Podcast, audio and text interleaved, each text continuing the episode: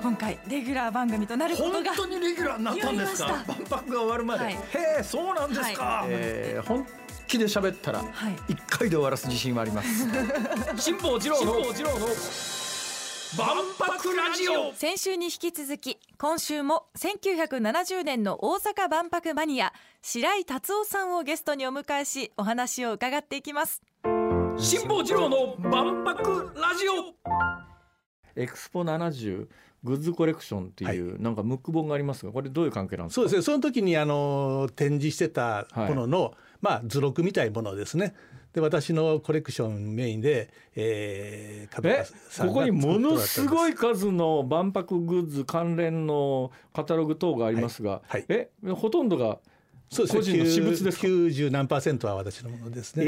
はい、どんだけ持ってんですかこれ今これ最後の方にですね、はい大阪万博制服コレクションというのがあるんですが、あはいはい、まさか当時のあのパビリオンのコンパニオンの制服なんか持ってないでしょそれ私のんです わ全部はいええこれってどうやって手に入れたんですかあのねこ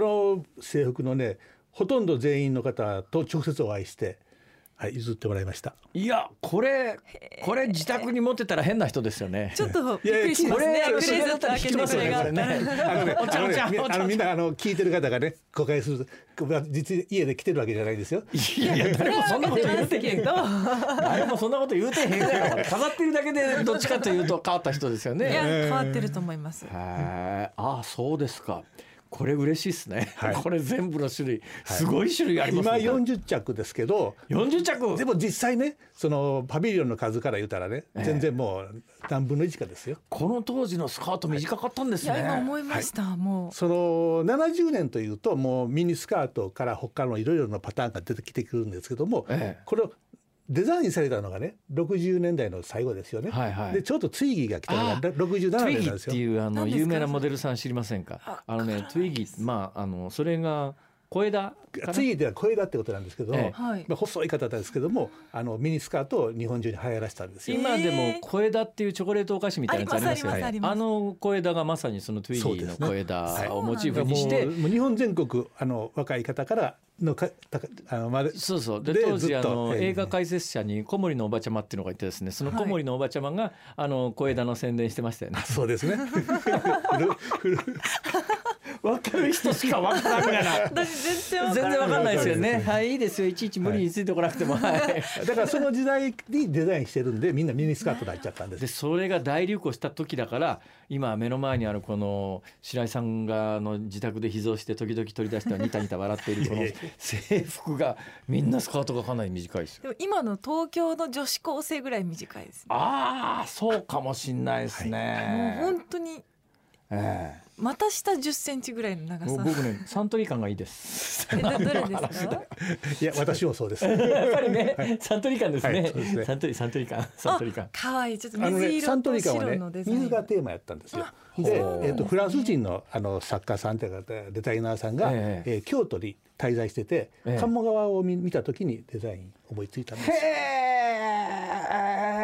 え。あ、そうなんはでいすそか。れぞれの理由があってそれぞれエピソードがあるわけですね。い、や、まあ、こんな話してるとね。一週間ぐらいすぐ経つよ。本当にそう思います本当に 一個一個についてちょっともっと話聞きたいですもん、ええまあ、あの、そもそもの話からですけども。なんで、そんなに万博にのめり込んだんですか。あのね万博開催決定の時1965年の9月ですけども、はいまだ大阪市内に住んでたんですよね。えで新聞をこう読んでると、ば大阪万博大阪万国博決まると六十五年ということは、まだ小学生ですね。小学生です。はい、で小学生で新聞読んでた。ませた子供やね。いやだからこの宿題で切り抜きの宿題があったんですよ。はあ、はあ。でその時に切り抜いたんがそれだったんですほうよ。ほう。開催決まるっていうのが、えでそこからなんとなく興味持ってたんですけどもえ、ええー小学校6年生の時にえ。はい。池田へ引っ越したんですよ。あもう会場すぐ近くですね、池田まで行くとはいねそうですね、。ええそうするとですね、あの池田ではもう全もう盛り上がってるんですよ。なんで言ったら池田って結構その当時田舎でほんま何にもなかったんですけども、そこに高速道路が走り、しえー阪神高速がつながりとかそういうようなことを学校で習うんですよね。これは万博があるからだということで、ほうそれでえー興味を持ちまして、ええはい。でその通ってた小学校がええ池田市立の呉羽小学校と申しまして、はあはああの万博の映画とか見ていただいたら分かるんですけども、えーっと開会式の時に子どもたちがブラスバンドで赤い服着てはいはいはいはいあのパレードするんですけど、ええその学校やったんですよ。へええだからものすごいあの先生が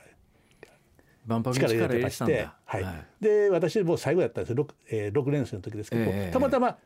うんシンボルマークが決まったんです。はあ、はい、でそのシンボルマークをあのあ PR するための万博のシンボルマークってどんなやつでしたっけね、えっ、とね5つの花びらああはいはいはいはいはいはいそれ桜のが花と桜の花びうちつの花びらみたいなんで日本館はまさにそれを上から見た上から時見た形ですシねンボルマークの形になるような、桜のパ花ビリオとンそだっれかたらですよね五大衆ですねはいのイメージをデザインしたものです。ええでちょうど25年万博があれをモチーフにして作られたんですよねこれ。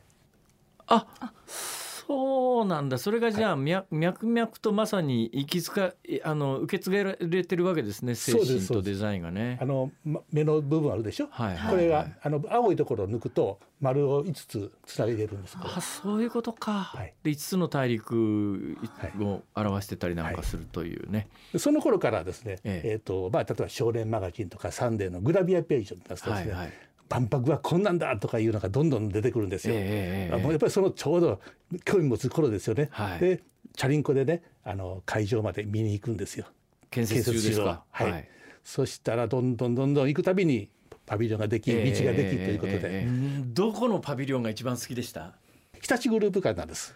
ああああああでああ日立グループ館っていうのは、はい日立のエレベーターエスカレーターをあの売り込みたいんですけど、ええええええ万博っていうのはそんなにあの商業的なあのものをこう表に出せないんですよね、はあはあだからパビリオンの中にそれを組み込むんですよ、ええだからもうせ日本一長いエス,、えーエスカレーターでええ上まで登って、ええエレベーターで降りてでその下で、えー航空シミュレーションゲームができるというようなあああったあったあった。覚えてらっしゃいますはいはいあったあったあはいったあった。はあとにかくねあのー今ならお金取ったらいくら取れるんだっていうようなイベントでしたねあれねそうですねどこのパビリオンもだから日本も高度成長期でどこの会社も勢いがあったんであんまり多分採算とか考えてなかったんでしょうねあれ。あのお金のかけ方は異常ですね。もうもう本当にね次元の違う金のかけ方ですよ。でどう考えてもこれ採算後から考えて採算取れないだろうなってのいっぱいありましたよねあ。りますね。それからもう50年以上経ってんだけどそんなに進化してねえなって いうかあの時に考えていたものって、まさに世界のあの当時の最先端だったんだということがよくわかりますよね、はいうん全然知らずに聞くんですが、はいその後コレクターだけで一生過ごしたわけじゃないんでしょ本業はなかったんですかああちゃんとあの普通にあのサラリーマンしてましてですね。あ普通にサラリーマンして会ったこともあるんですか、はい。であのーええ、 49歳の時辞めちゃったんですよ。なんで万な博んか万関連博のことやってるのが楽しくって、すげえ ええはい。あのーなんかこれで面白くできることができるかなと思って、えええーまず最初は、えーカフェをしようと。はあ、はい万博カフェ、はい。エキスポカフェというんですけども、はいはいえー天満橋でえこれ45年やったんですよ。え、商売になりました結構その全国から万博好きな方が集まるようになって。はあ、はい、土曜日なんかはもう本当にもうその言い方でいっぱいだったああもうその頃からあその頃に商売になったっていうかまあ商売っていうか、まあその人生の生きる手段と接点が出てくるわけですそうねですねそのそうしてますとねあの、結構聞いた方たちが、えーうちでこんな展示したいんやとか、はいはいあと、まあ、デパートとかですね博物館とか、ええええええそういうところからも引き合いがあって、えそれが忙しくなってきましてでまあお店の方を閉めてそこからずっと今まで続いております。ああある意味巡回博物館ビジネスみたいな感じですねそう言ってですみ売りっゃちゃうとねなくなってしまうんで、ええええあの展示はあのどこでもさせてもらうんですよあ。のうーん答えにくい質問ですけども、はいこんだけものがあってこれだけは死んでも手放せんみたいなものものってあるんですかえーっとあでもここの本でいくとその表紙のね、その真ん中にある顔黄太陽金のの顔塔の黄金の顔の、はいこれはなんどっからこれ何なんですかこれねあのお面なんですお面お面はいあ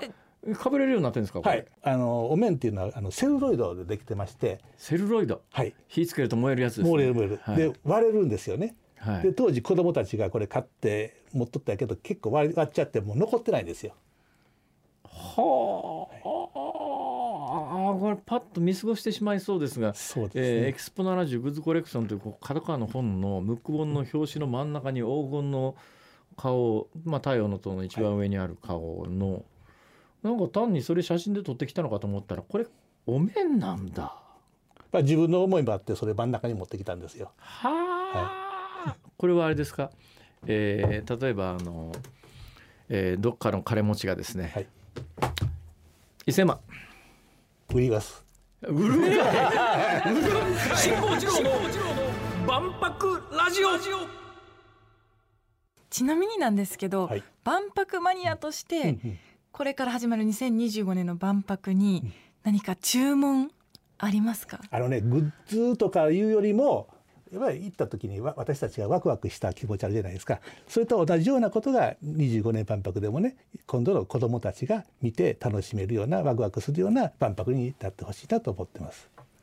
まあ、大体ねこの番組あのあと番組閉幕まで続くとすると2年半ぐらいやるわけでしょ、はい何回かね出ていただくことになると思いますよぜひお願いします節目節目にもうもっええと聞きたいですそういう人ですよねいろいろきっとねなんかそういう運命に生まれてきた人のような気がするいやもうネタ切れいやまだまだあるわ